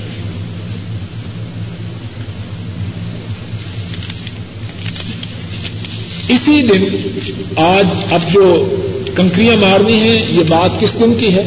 یہ دس تاریخ کی بات ہے۔ اسی دن حجامت بھی بنوانی ہے۔ اسی دن قربانی بھی کرنا ہے۔ اسی دن طواف افاظہ بھی کرنا ہے۔ قربانی کے متعلق غلطی یہ ہے کہ کچھ لوگ دس تاریخ سے پہلے ہی جانور ذبح کر لیتے ہیں۔ جو دس تاریخ سے پہلے جانور ذبح کرے، اس کا حج کی قربانی سے کوئی تعلق نہیں۔ اس کے ذمے حج کی وجہ سے جو جانور تھا، وہ باقی ہے۔ اس کے بعد اسی دن حجامت بنوانا ہے۔ اور حجامت کے متعلق جو غلطیاں ہیں دو غلطیاں تو وہ ہے جو مرواق پر عمرہ سے فارغ ہونے کے بعد جو لوگ کرتے ہیں ان کا ذکر کر چکا ایک غلطی اور حجامت کے متعلق یہ ہے کہ کچھ لوگ حجامت کرواتے ہوئے مائیں جانب سے حجامت کی ابتدا کرواتے ہیں، ایسا کرنا درست ہے۔ یہاں ایک اور غلطی جو اس دن کے متعلق عام لوگوں میں ہے وہ یہ ہے، بہت سے لوگ سمجھتے ہیں کہ دس تاریخ کو جو چار اعمال ہیں، ان میں ترتیب ضروری ہے۔ اور چار اعمال کیا ہے؟ یہ مسئلہ ذرا جو جا رہے ہیں، خاص طور پہ وہ اچھی طرح سمجھ لیں۔ نمبر ایک، کنکریاں مارنا۔ نمبر دو، قربانی کرنا۔ نمبر تین، حجامت کروانا۔ نمبر چار، طواف افادہ کرنا۔ دوبارہ ارض کرتا ہوں تاکہ آپ کو بات یاد رکھنے میں آسانی ہے۔ نمبر ایک، آپ بھی کہیے ذرا یاد ہو جائے۔ کمپنیاں مارنا نمبر دو، قربانی کرنا۔ نمبر تین، حجامت بنوانا۔ نمبر چار، طواف افادت ان چار اعمال کو اسی ترتیب کے ساتھ کرنا افضل ہے، اعلی ہے، بہترین ہے۔ لیکن اگر کوئی شخص یہ چاروں اعمال اس ترتیب سے نہ کرے، کیا اس پر کوئی گنا ہے؟ صحیح احادیث میں صحیح بخاری میں بھی ہے اور باقی احادیث میں بھی ہے۔ حضرت صلی اللہ علیہ وسلم کے پاس کتنے ہی لوگ آئے اور انہوں نے کہا کہ ہم نے اس ترتیب کو باقی نہیں رکھا۔ آپ نے ہر ایک کے جواب میں فرمایا، افعل ولا حرج۔ جو تو نے کیا ہے، کر جا۔ اس میں کوئی حرج نہیں۔ اب بعض لوگ کہتے ہیں کہ اگر ترتیب باقی نہ رہی تو دم پڑے گا۔ کہاں سے پڑے گا؟ کس کے حکم سے پڑے گا؟ اللہ کے رسول صلی اللہ علیہ وسلم جب انہوں نے اجازت دے دی ہے کہ اگر ترتیب باقی نہ رہے تو کوئی گنا نہیں، تو دم کس طرح پڑے گا؟ پھر اس مسئلہ کو سمجھ لیجیے دس تاریخ کے جو چار اعمال ہیں، اگر ان میں ترتیب رہے تو اعلی ہے، افضل ہے، بہترین ہے۔ اور اگر ترتیب باقی نہ رہ سکے تو کچھ گنا نہیں۔ اور اس سے چلیے۔ اس کے بعد طواف ودا دو منٹ، دو تین منٹ میں موزن نہیں آئے، چلیے۔ اس کے بعد طواف ودا جو ہے اس کے متعلق کچھ غلطیاں ہیں۔ کچھ لوگ ایسے ہیں کہ مکہ شریف سے روانہ ہونے سے پہلے ہی طواف ودا کر لیتے ہیں۔ کہتے ہیں، چلو یہ کام تو ختم کرو۔ مینا میں بیٹھے ہیں، گیارہ بارہ تاریخ کو طواف افادہ کر لیا۔ کہتے ہیں، چلو یار، طواف ودا بھی کر رہے ہیں طواف ودا بھی کر رہے ہیں تاکہ جاتے ہوئے آسانی رہے۔ یہ بات درست ہے۔ طواف ودا تب کرنا ہے جب مکہ شریف سے روانگی کا وقت ہو۔ ہاں اگر اس کے بعد تھوڑی دیر کے لیے کھانا کھانے کے لیے، ضروری حاجت کے لیے ٹھہر جائے، نماز کا وقت ہو گیا، ٹھہر گیا، اس میں گنا نہیں۔ لیکن یہ نہیں کہ جانا پرسوں ہے یا کل ہے، آج ہی کہہ رہا ہے، چلو طواف ودا کرو، تاکہ اس ذمہ داری سے فارغ ہو۔ طواف ودا میں ایک اور غلطی یہ ہے کہ بہت سے لوگ کرتے ہیں کہ جب طواف ودا کرتے ہیں تو الٹے قدم جاتے ہیں۔ اور اگر روکا جائے تو کہتے ہیں، بیت اللہ کی طرف پش کرنا درست نہیں۔ عقل مند انسان، اتنے دنوں سے تو جا رہا تھا، تو اس وقت تجھے یہ خیال نہ آیا کہ بیت اللہ کی طرف پش کرنا درست نہیں۔ اور پھر رسول کریم صلی اللہ علیہ وسلم، آپ جب طواف ودا کر کے مکہ شریف سے روانہ ہو تو آپ کیا الٹے قدم روانہ ہو طواف ودا کے بعد الٹے قدم مسجد سے نکلنا آمد صلی اللہ علیہ وسلم سے ثابت ہے۔ دو چار غلطی دو منٹ کا رسب سے دو چار غلطیاں اور ہیں، موٹی موٹی ہیں۔ ان میں سے ایک غلطی یہ ہے کہ بعض بد نصیب لوگ احرام باندھ کر اداکاری کرتے ہیں۔ احرام باندھا ہے، دعا کر رہا ہے کس لیے؟ تاکہ تصویر کھینچنے والا تصویر کھینچے۔ اور یہ تصویر میں اپنے گھاؤں بھیجوں کہ عبد الرشید حج کرنے کے لیے کیا بدبختی کی بات ہے۔ اپنے حج کو برباد کرنے کی بات ہے۔ کیا اس لیے حج کر رہا ہے کہ لوگ دیکھیں یہ حاجی ہے۔ انتہائی بدقسمتی اور خطرے کی بات ہے۔ ایک اور غلطی جو بعض لوگوں کے یہاں دیکھی جاتی ہے۔ چھوٹے چھوٹے ٹکڑے کپڑے کے چھیرے ہوئے۔ وہ مسجد مسجد الحرام کے ممبر کے ساتھ باندھ رہے ہیں۔ گندگی کی بات ہے۔ اور سمجھتے ہیں کہ اس سے ان کی حاجت روائی ہو جائے گی۔ اور یہ نہیں سمجھتے کہ اس سے وہ بیت اللہ میں گندگی پھیلا رہے ایک اور بات، دو باتیں باقی ہیں۔ ایک یہ ہے کہ ادھر سے حج کر کے آیا۔ ادھر سے موٹی قلم سے اپنے مکان پہ لکھوایا الحاج فلاں فلاں۔ یہ بات غلط ہے۔ آخری بات یہ ہے کہ کچھ لوگ مکہ شریف پہنچنے کے بعد بار بار چھوٹے اور بڑے عمرے کرتے ہیں۔ حضرت رسم سے یہ بات ثابت ہے۔ باقی شاید اوپر تو آواز نہیں جائے گی۔ جن ساتھیوں کے ساتھ خواتین آئی ہیں، وہ بجائے دو کانوں کے چار کانوں سے سنیں۔ دو کان اپنے لیے اور دو کان وہاں جا کے سنانے کے لیے۔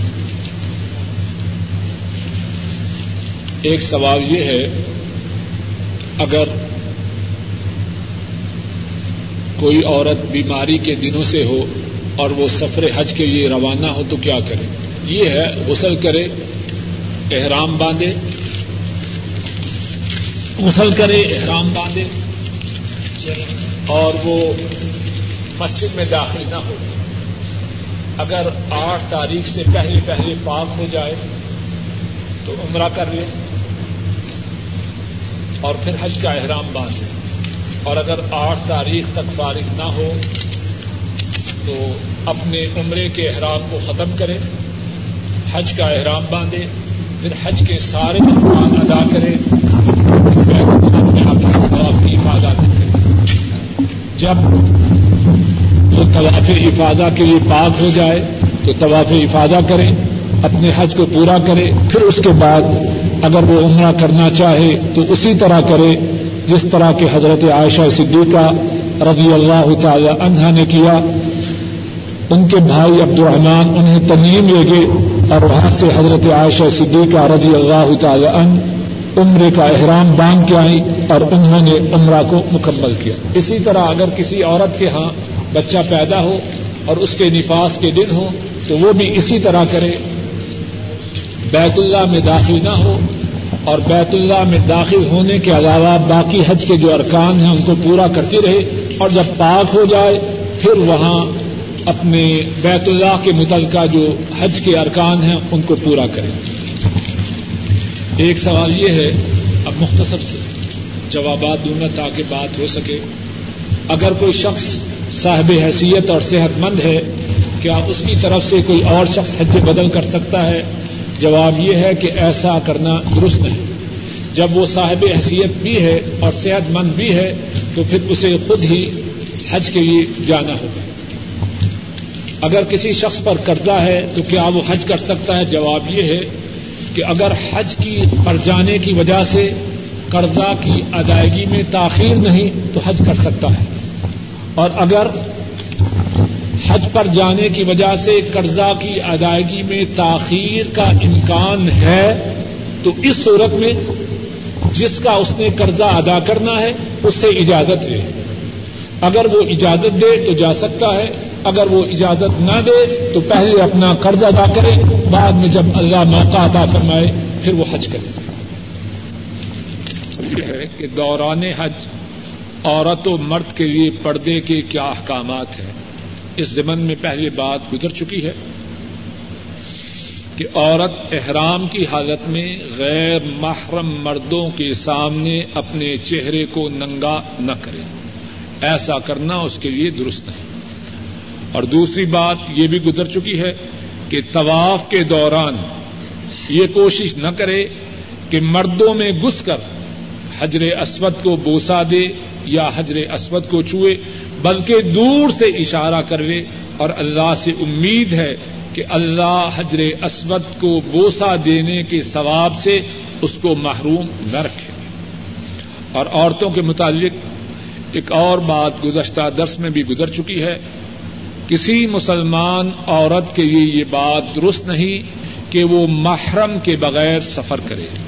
اگر کسی عورت کا محرم موجود نہیں تو اس پہ حج ہی فرض نہیں۔ حج کے لیے تب جائے جب اس کا محرم موجود ہو۔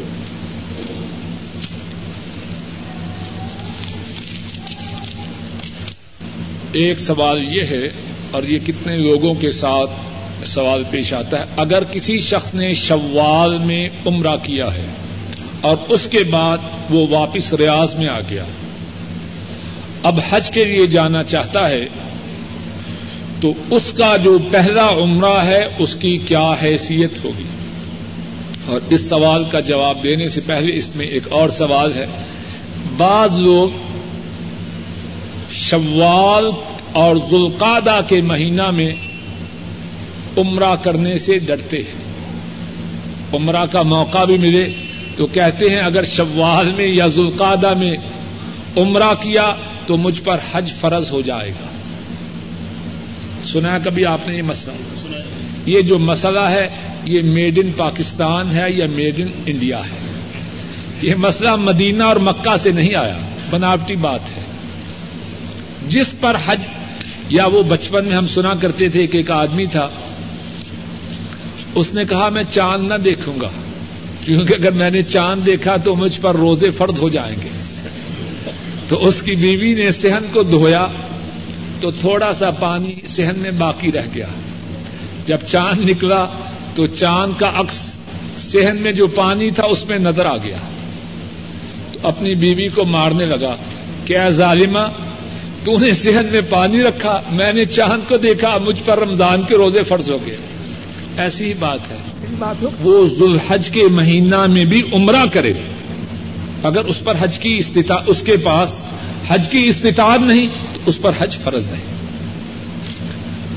اب جو سوال ہے کہ اشہر الحج میں جو کہ شوال ذوالقادہ اور ذوالحج کے دس دن ہیں ان میں عمرہ کیا اور واپس ریاض آ گیا اب پھر حج کے لیے جانا ہے اور حج تمتو کرنا ہے۔ تو کیا کرے؟ کیا اس عمرہ کو کاؤنٹ کرے یا نہ کرے؟ اس بارے میں صحابہ نے دو رائے بیان کی ہے ایک رائے یہ ہے کہ اگر کوئی شخص شوال یا ذوالقادہ میں یا ذوالحجہ میں عمرہ کرے اور اپنے وطن واپس آ جائے، جس طرح ہم ریاض میں ہیں۔ با صحابہ کی رائے ہے کہ اس عمرہ کا حج سے کوئی تعلق نہیں۔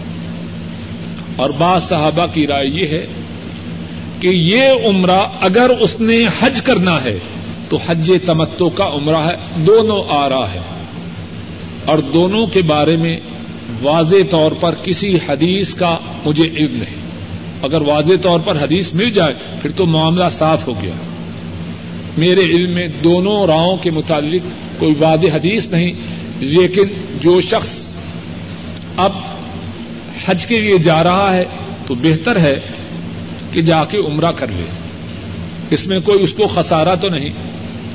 اللہ کے فضل و کرم سے دوبارہ عمرہ نصیب ہو گیا اور جب کوئی شخص ان دنوں میں عمرہ کرے جبکہ حج میں زیادہ دن باقی نہ ہو یعنی دو تین دن باقی ہیں، اب اگر سر کو منڈوائے گا تو دس تاریخ کو کیا منڈوائے گا؟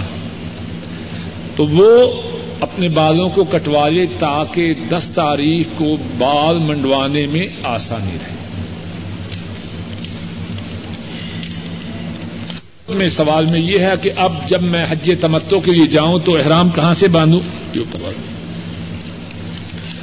تو جواب یہ ہے کہ احرام وہیں سے باندھے جہاں اہل ریاض کا، اہل نجد کا احرام باندھنے کا میقات رسول کریم صلی اللہ علیہ وسلم نے مقرر کیا ہے اور اس کا پرانا نام کرن المنادر ہے اور آج کل میقات کا نام اسیل الکبیر ہے۔ جو سوال حج یا عمرہ کے متعلق نہیں، میں ان کو چھوڑ رہا ہوں تاکہ کافی زیادہ سوال ہیں جن کا تعلق حج و عمرہ سے ہے، تاکہ انہیں کے جواب اللہ کی توفیق سے دیے جائیں۔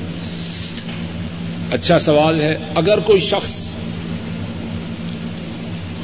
نو، دس، گیارہ، بارہ کو عمرہ کرنا چاہے اور اس کو حج کرنے کی استطاعت نہیں، لیکن عمرہ کرنے کی استطاعت ہے، تو کیا اس کے لیے عمرہ کرنا جائز ہے؟ جواب یہ ہے کہ عمرہ کے لیے وقت کی کوئی پابندی نہیں۔ جب بھی کوئی شخص عمرہ کرنا چاہے، عمرہ کرنے کی اسے استطاعت ہو، تو عمرہ کر سکتا ہے۔ سوال یہ ہے، کیا وہ عورتیں جو رمی کے لیے نہیں جا سکتی، ان کا خود رمی کرنا ضروری ہے؟ جواب یہ ہے، جو عورتیں رمی کرنے کی استطاعت نہ رکھتی ہوں، ان کی طرف سے کوئی دوسرا رمی کر سکتا ہے۔ لیکن ضروری بات یہ ہے کہ ان میں رمی کرنے کی استطاعت نہ ہو۔ اگر ایسی عورتیں ہوں ماشاء اللہ سارا شہر پھر سکتی ہے۔ اور جب رمی کا مسئلہ آئے تو پھر ان میں استطاعت نہیں۔ ایسی بات درست نہیں۔ ہاں جو عورتیں واقع رمی کرنے کی استطاعت نہ رکھیں یا بھیڑ اور رش کو برداشت نہ کر پائیں، ان کی طرف سے رمی کی جا سکتی ہے۔ لیکن ایک اور آسانی ہے۔ جیسا کہ ابھی نماز سے پہلے درس میں بات بیان کی حضرت عبد اللہ ابن عباس رضی اللہ تعالی عنہما بیان فرماتے ہیں اور ان کا یہ بیان صحیح بخاری میں ہے۔ ایک شخص نے یہ عرض کی کہ میں نے رمی اس وقت کی جبکہ شام ہو چکی تھی۔ آپ نے فرمایا کوئی حرض نہیں۔ اگر کوئی عورت اس وجہ سے کہ شام سے پہلے جو رمی کرنا ہے اس کے لیے ممکن نہیں، شام کے بعد رمی کر لے تو حضرت صلی اللہ علیہ وسلم کی اس حدیث پاک کی روح سے ایسا کرنا بھی درست ہے۔ لیکن رمی کی جو ابتدا کے لیے وقت ہے، اس سے پہلے رمی نہ کرے۔ اور یہاں یہ بات سمجھ لیجیے دس تاریخ کو رمی کی جو ابتدا ہے، وہ سورج کے نکلنے کے بعد ہے۔ اور انتہا ہے وہ سورج کے غروب ہونے تک ہے۔ لیکن اجازت ہے، جس طرح کہ ابھی حدیث بیان کی، اگر شام کے بعد بھی رمی کرے، تو اس پہ کوئی گنا نہیں۔ لیکن اگر سورج کے نکلنے کے بعد سے لے کر شام تک کرے، تو یہ بات درست ہے۔ اور اگر اس وقت نہ کر سکے، تو مغرب کے بعد کرے۔ لیکن سورج کے نکلنے سے پہلے نہ کرے۔ اسی طرح دوسرے دن تیسرے دن اور چوتھے دن جو رمی کا وقت ہے، وہ سورج کے زوال ہونے کے زوال شمس کے بعد ہے۔ جب زہر کی اذان کا وقت ہو جائے، تب سے دوسرے، تیسرے اور چوتھے دن رمی کا وقت شروع ہوتا ہے۔ اور اس وقت کی جو انتہا ہے، وہ سورج کے غروب ہونے تک ہے۔ اور اگر وہ غروب شمس تک نہ کر سکے، تو شام کو بھی کرے لیکن زہر سے پہلے زوال شمس سے پہلے رمی نہ کرے۔ اگر کوئی شخص مکہ مکرمہ میں ان دنوں میں جا رہا آج کل جا رہا، یا آٹھ یا نو تاریخ کو جا رہا ہے، تو کیا اس کے لیے ضروری ہے کہ وہ حج کی نیت سے جائے اور حج کا احرام باندھے؟ جواب یہ ہے مکہ مکرمہ میں جانے کے لیے یہ بات ضروری نہیں کہ مسلمان احرام باندھ کر جائے۔ جو شخص عمرہ یا حج کرنا چاہے، اس کے لیے ضروری ہے جب بھی مکہ مکرمہ جائے تو میقات سے احرام باندھے۔ اگر کوئی شخص حج یا عمرہ کے ارادے سے نہیں جا رہا، تو اس کے لیے احرام کی حالت میں جانا کچھ ضروری نہیں۔ کسی بہن کی طرف سے سوال ہے یا کسی بھائی کی طرف سے، لیکن اچھا سوال ہے کہ آج کل حج میں ایسے اوقات کم ہی آتے ہیں کہ عورتوں اور مرد اور عورتوں اور مردوں کا ایک جگہ اجتماع نہ ہو۔ جہاں عورتیں ہیں، وہاں مرد ہیں، وہاں مرد ہیں۔ جہاں مرد ہیں، وہاں عورتیں شاید یہ بھائی یہ سوال کرنا چاہتے ہیں تو پھر عورتوں کے پردے کا کیا حکم ہے؟ جواب واضح ہے۔ جہاں بھی غیر محرم مرد ہوں، وہاں عورت نے اپنے چہرے کو ڈانپنا ہے۔ اگر ہر جگہ ہے ہر جگہ ڈانپنا ہے۔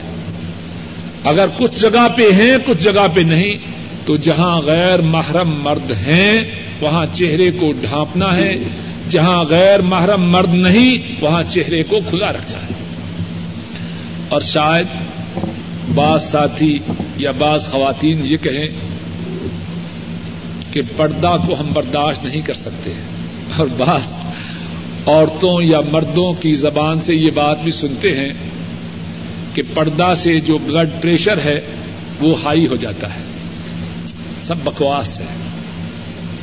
یہ پردہ کس نے مقرر کیا ہے؟ یہ اللہ نے مقرر کیا ہے۔ یہ ان کی طرف سے ہے جنہوں نے عورت اور مرد کو بنایا ہے۔ اب عورت اور مرد کے لیے جب کوئی انسٹرکشن وہ دیں تو وہ زیادہ جانتے ہیں یا ہم جانتے ہیں؟ یہ ٹیپ ریکارڈر جس کمپنی نے بنایا ہے، اب اس کے لیے جو انسٹرکشن یہ کمپنی دے، وہ زیادہ ٹھیک ہے یا وہ بات ٹھیک ہے جو میں کہوں؟ سب کی سمجھ میں بات آتی ہے کہ نہیں؟ اللہ کے متعلق اس بات کو کیوں نہیں سمجھتے؟ اللہ کے ساتھ بدتمیزی کیوں کرتے ہیں؟ معاذ اللہ اگر اللہ نے عورتوں اور مردوں کے متعلق ایسے احکامات دیے ہیں جو ان کے لیے مناسب نہیں، تو پھر اللہ کو کیا کہیں گے؟ اللہ کو کیا کہیں گے؟ جو بات ہے، وہ اپنی سنگینی کے اعتبار سے بڑی خطرناک ہے۔ اللہ کے ساتھ بدتمیزی ہے اور اللہ کے ساتھ بدتمیزی معمولی جرم نہیں اور اسی مناسبت سے یہ بات ساتھیوں کو ارض کروں کہ گزشتہ مہینے میں عورتوں کے پردہ کے متعلق ایک تفصیلی درس دار الذکر میں ہوا تھا اور ساتھیوں کے پاس اس بارے میں کیسٹیں ہیں جو ساتھی یا جو خواتین عورتوں کے پردے کے بارے میں تفصیلی طور پر احکامات معلوم کرنا چاہیں، شاید اللہ کے فضل و کرم سے ان کے لیے اس کیسٹ میں خیر کا سامان موجود ہو۔ ایک سوال یہ ہے کہ ایک ساتھ ایک شخص نے کرائے پہ گاڑی لی اور پھر وہ اس گاڑی پر دوسرے ساتھیوں کو سوار کرتا ہے۔ جتنے کرائے پہ اس نے لی، اس سے زیادہ کرایہ ان سے وصول کرتا ہے۔ کیا ایسا کرنا جائز ہے؟ جواب یہ ہے، اگر تو جب اس نے گاڑی کرائے پہ لی، اپنے لیے لی ہے، اپنی ذمہ داری پہ لی ہے۔ ساتھیوں کا اس سے کوئی تعلق نہیں۔ تو اب یہ اس کی مرضی، اس کی اپنی، اس کا اپنا فیصلہ چاہے اس سے کم کرایہ لے یا زیادہ لے، جو اس سے طے کرے۔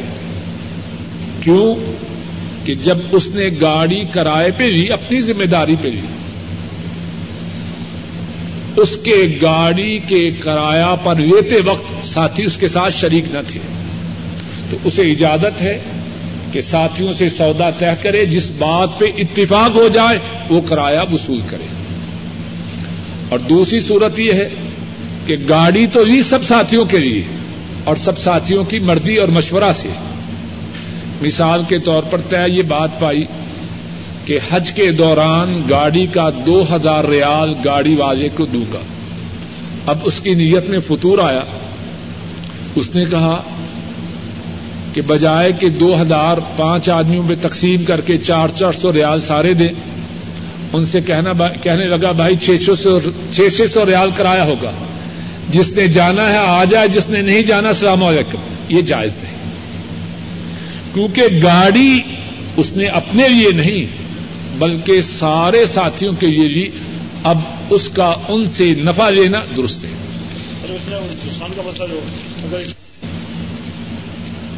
اگر جب مالک سے گڑائی مثال کے طور پر ریموزین والوں سے گاڑی لی۔ سب کے نام پر ہے۔ اب نہ تو ان سے زیادہ لے سکتا ہے۔ اور خدا نہ کرے جو نقصان ہوگا، وہ صرف اسی کا نہ ہوگا، سارے اس پہ شریک ہوں اور اگر اس نے اپنے لیے لی، اب دو ہزار روپے لی، ان سے ایسا سودا طے کرتا ہے کہ اسے چار ہزار ملے، اس کا اپنا نفع ہے۔ اور اگر خدا نہ کرے وہ راستے میں نقصان ہو گیا تو اس کا ہے، ان کا تو اس سے کوئی تعلق نہیں۔ اور دوسرا سوال یہ ہے کہ کیا کوئی شخص جب حج کے لیے جائے تو منا اور عرفات کے درمیان سواریوں کو اپنی گاڑی کے اپنی گاڑی پہ سوار کر کے ان سے پیسے وصول کر سکتا ہے، جس میں شرن کوئی حرج نہیں۔ لیکن ایسا نہ ہو کہ اس کام میں ایسا پھنس جائے کہ اپنے حج ہی کو بھول جائے۔ اس پہ ہنسی بھی ہے اور رونا بھی ہے۔ ایک ساتھی نے لکھا ہے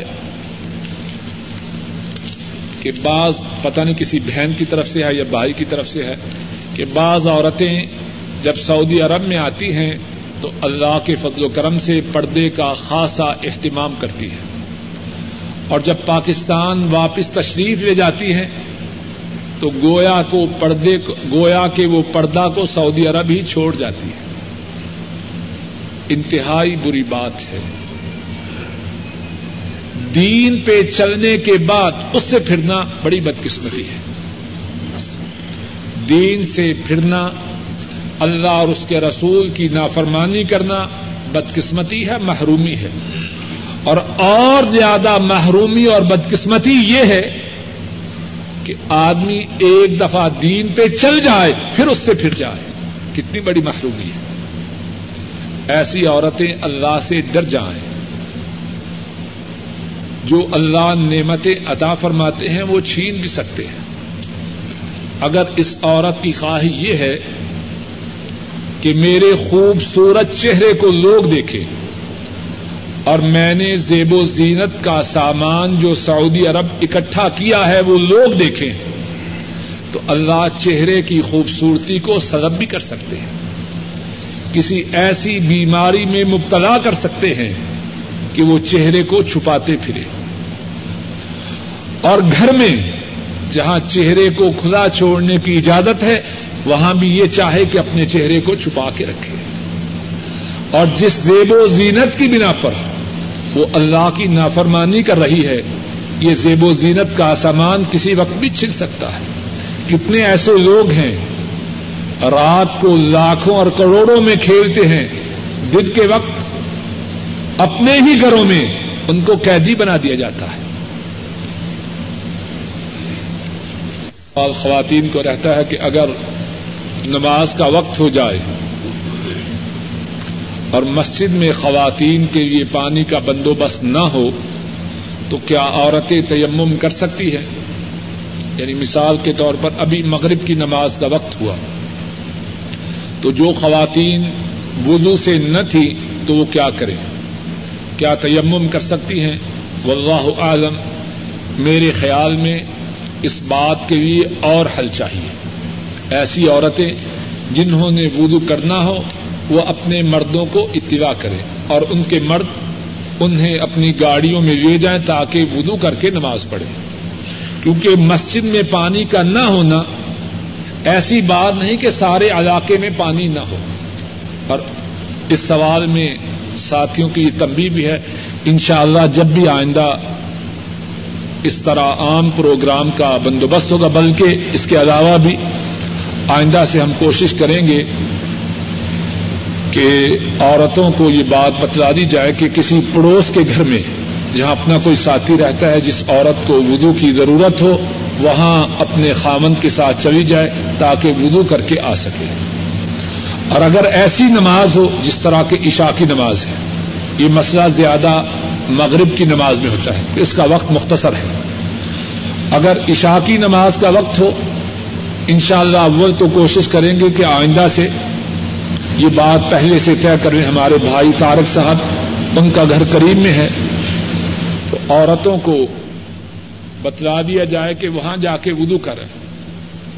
اور اگر بندوبست نہ بھی ہو سکے، تو ان کے خامن یا جو ان کے بھائی یا باپ ساتھ آئے ہیں وہ ان کو وضو کے لیے لے جائیں اس جگہ جہاں سے وہ وضو کر سکے، کیونکہ اڑوس پڑوس میں پانی موجود ہے۔ اور اگر عشاء کی نماز کا وقت ہو اور بندوبست نہ ہو سکے، تو پھر عورتیں جب اپنے گھر میں جائیں تو وضو کر کے نماز پڑھیں۔ کے دو حصے ہیں، ایک آٹھ سے دس تاریخ تک کیا کیا کام کرنے ہیں۔ میرا خیال ہے کہ ہم نماز سے پہلے بیان کر چکے ہیں۔ دوسری بات یہ ہے کہ کن باتوں سے حج اور عمرہ فاسد ہو جاتے ہیں؟ ان باتوں میں سے جو باتیں ان سے اجتناب کرنا، ان سے دور رہنا، عمرہ عمرہ کرنے والے کے لیے اور حج کرنے والے کے لیے ضروری ہے، ان باتوں میں سے ایک بات یہ ہے کہ حجامت نہ کروائے، خوشبو کا استعمال نہ کرے۔ شکار نہ کرے۔ اپنی عورتوں کے قریب نہ جائے اور نہ ہی عورتوں سے ایسی بات کہے جو عام دنوں میں کہنی جائز ہے۔ اور مرد کے لیے یہ بات بھی ہے کہ اپنے سر پہ چدر کپڑا ٹوپی نہ رکھے۔ ہاں اگر اپنے سر پہ کوئی سامان اٹھانا ہو، جس طرح بسا اوقات حج میں ضرورت ہوتی ہے کہ حاجی اپنا سامان اپنے سر پہ رکھتا ہے، اس کی اجازت ہے۔ لیکن ٹوپی کی صورت میں، چدر کی صورت میں، رومال کی صورت میں اپنے سر پہ نہ رکھے۔ اسی طرح نافرمانی کے کاموں سے پرہیز کرے۔ کوئی ایسا کام نہ کرے جس کام کے کرنے کی عام دنوں میں اجازت نہیں۔ جو کام عام دنوں میں منع ہے، احرام کی حالت میں ان سے اور زیادہ پرہیز کرنی چاہیے۔ اسی طرح کوئی سلا ہوا کپڑا کوئی مرد نہ پہنے۔ کمیز شلوار، پتلون انڈر ویئر ایسے کپڑے نہ پہنے۔ اور اسی طرح احرام کے دوران خوشبو کا استعمال نہ کرے۔ یہ بات گزر چکی ہے کہ بال کٹوانے کا طریقہ یہ ہے کہ سارے سر کے بالوں کو ابتدا سے لے کر انتہا تک تھوڑا تھوڑا کٹوا لیں دو چار بال اس طرف سے، دو چار بال اس طرف سے۔ مردوں کے لیے اس طرح بالوں کا کٹوانا کافی نہیں۔ ہے کہ کیا فوت شدہ لوگوں کی طرف سے قربانی کی جا سکتی ہے؟ جواب یہ ہے، کی جا سکتی ہے۔ رسول کریم صلی اللہ علیہ وسلم نے حضرت علی رضی اللہ تعالی ان ان کو تاکید کی کہ ان کی طرف سے ان کے بعد قربانی کیا کرے۔ کیا ایک بکرے میں ایک سے زیادہ اشخاص شریک ہو سکتے ہیں؟ جواب یہ ہے کہ ایک بکرے میں ایک گھر والے شریک ہو سکتے ہیں۔ لیکن مختلف گھروں والے ایک بکرے میں شریک ہو جائیں، میرے علم میں یہ بات ثابت نہیں۔ ہاں ایک گائے میں سات اشخاص شریک ہو سکتے ہیں۔ ایک اور سوال یہ ہے، کسی خاتون کا شوہر اس کو چھوڑ کر گھر سے جا چکا ہے۔ اس سلسلہ میں خامن پر کیا پابندی ہے اور خاتون کا کیا حق ہے؟ عام طور پر جواب یہ ہے کہ عام طور پر ہمارے معاشرے میں خواتین کے حقوق کو پامال کیا جاتا ہے۔ خامن سمجھتا ہے کہ جب چاہے گھر جائے اور جب چاہے نکل جائے اور جتنی دیر کے لیے چاہے گھر سے دور رہے۔ اسلام میں خامن کے لیے اس بات کی اجازت نہیں۔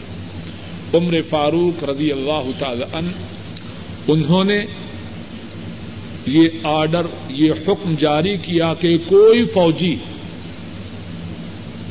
اسلامی محاذوں پر لڑتے ہوئے بھی چار ماہ سے زیادہ عرصہ کے لیے اپنے گھر سے باہر نہ رہے۔ کیوں؟ کہ اس کی بیوی کے اس کے ذمہ حقوق ہے اب جو آدمی اپنی مرضی سے جتنا عرصہ چاہے اپنے گھر سے باہر رہیں تو ان کا ایسا کرنا درست نہیں۔ اور کتنے ساتھی ایسے ہیں بڑے فخر سے کہتے ہیں میرے بچے چیخ رہے ہیں، چلا رہے ہیں۔ میری بیگم کی چٹھیاں آ رہی ہیں، لیکن میں نے دو سال تک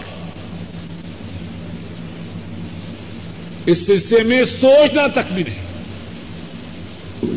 اس کا یہ کہنا اسلام اس بات کی اجازت نہیں دیتا۔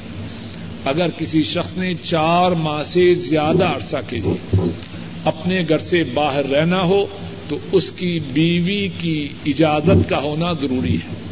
اور شاید بہت ساتھی اس پہ مسکرائیں کہ بیوی کی اجازت ہاں بیوی کی اجازت کا ہونا ضروری ہے۔ جس طرح مرد کے عورت پر حقوق ہیں، اسی طرح عورت کے بھی مرد پر حقوق ہیں۔ اور اس بارے میں کچھ اور تفصیل بھی ہے۔ انشاءاللہ ارادہ ہے کہ کسی مناسب موقع پر عورتوں کے لیے ایک اور پروگرام رکھیں گے۔ اور ان کو بتلائیں گے کہ مردوں کے ذمے ان کے کیا حقوق ہیں اور مردوں کے ان کے ذمے کیا حقوق ہیں۔ جے کران کے مطابق یہ سوال ہے کہ کیا حج کران کے لیے قربانی کا ساتھ لے جانا ضروری ہے؟ جواب یہ ہے، رسول کریم صلی اللہ علیہ وسلم جب حج کے لیے تشریف لے گئے تو اپنے ساتھ قربانی لے گئے۔ اور آپ کے کچھ ساتھی ایسے تھے کہ ان کے ساتھ بھی قربانیاں تھیں۔ اور کچھ ساتھی ایسے تھے ان کے پاس قربانیاں نہ تھیں۔ آپ نے اپنے ان ساتھیوں کو حکم دیا جن کے ساتھ قربانی نہ تھی کہ وہ اپنے حج کران کو حج تمتو بنا لیں اور آپ نے اپنے متعلق یہ فرمایا جب استقبل تو من امری مستقبرت ما سخت الحدی فرمایا، اگر مجھے اس بات کا پہلے علم ہوتا، جس کا بعد میں ہوا، تو میں بھی اپنے ساتھ قربانی نہ لاتا اور حج تمتو کرتا ہوں۔ اس سے یہ معلوم ہوتا ہے کہ جس شخص نے ابھی تک حج کی ابتدا نہیں کی، اس کے لیے افضل یہ ہے کہ وہ حج تمتو کرے۔ رسول کریم صلی اللہ علیہ وسلم نے حج کران کی بجائے حج تمتو کے کرنے کی خواہش کا اظہار کیا۔ اور جس بات کا جس بات کی خواہش رسول کریم صلی اللہ علیہ وسلم کریں، وہ بات افضل ہے۔ جس نے ابھی تک حج کی ابتدا نہیں کی، اس کے لیے افضل یہ ہے کہ وہ حج تمتو کا ارادہ کرے۔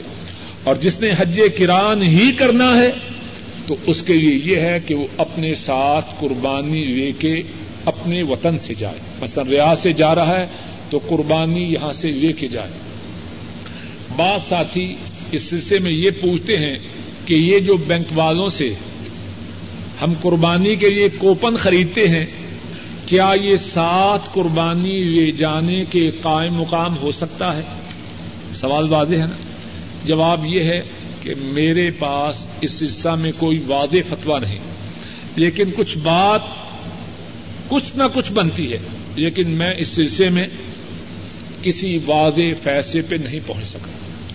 لیکن موٹی بات یہ ہے کہ حج کران اس کے لیے ہے جو اپنے گھر سے قربانی لے کے جائے اور جس نے ابھی تک حج کران شروع نہیں کیا، وہ اپنے ساتھ قربانی نہ لے جائے کہ حج تمتو حج کران سے افضل ہے، کیونکہ رسول کریم صلی اللہ علیہ وسلم نے حج تمتو کرنے کی خواہش کا اظہار فرمایا۔ ایک سوال یہ ہے کہ کیا طواف افادہ دس تاریخ کی بجائے گیارہ بارہ تاریخ تک متاخر کرنا جائز ہے۔ جواب یہ ہے کہ طواف افادہ کو گیارہ بارہ تاریخ تک متاخر کرنا جائز ہے۔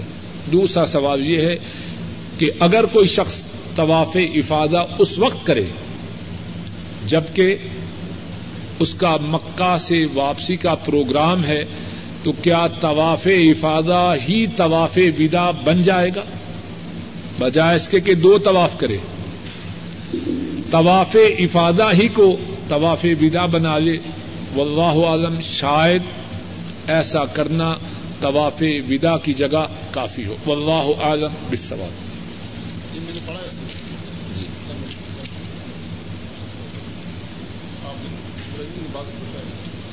ایک اور سوال یہ ہے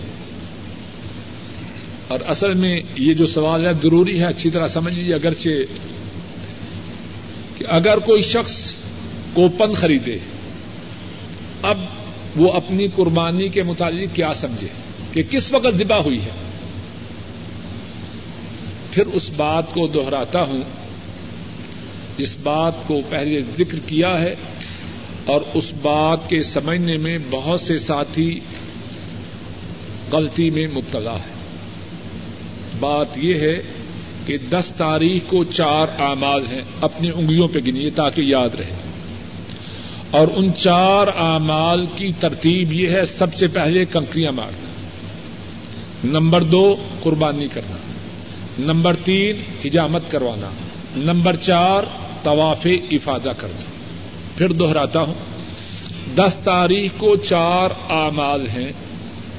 اور ان چار میں سے پہلا عمل یہ ہے کہ سب سے پہلے کنکریاں مارے، دوسرا عمل یہ ہے قربانی کرے، تیسرا عمل یہ ہے کنکری، تیسرا عمل یہ ہے حجامت کروائے، اور چوتھا عمل یہ ہے طواف افادہ کرے۔ جو شخص یہ چاروں کام اس ترتیب سے کرے، اس کا ایسا کرنا افضل و اعلی ہے۔ لیکن اگر کوئی شخص اس ترتیب کو باقی نہ رکھے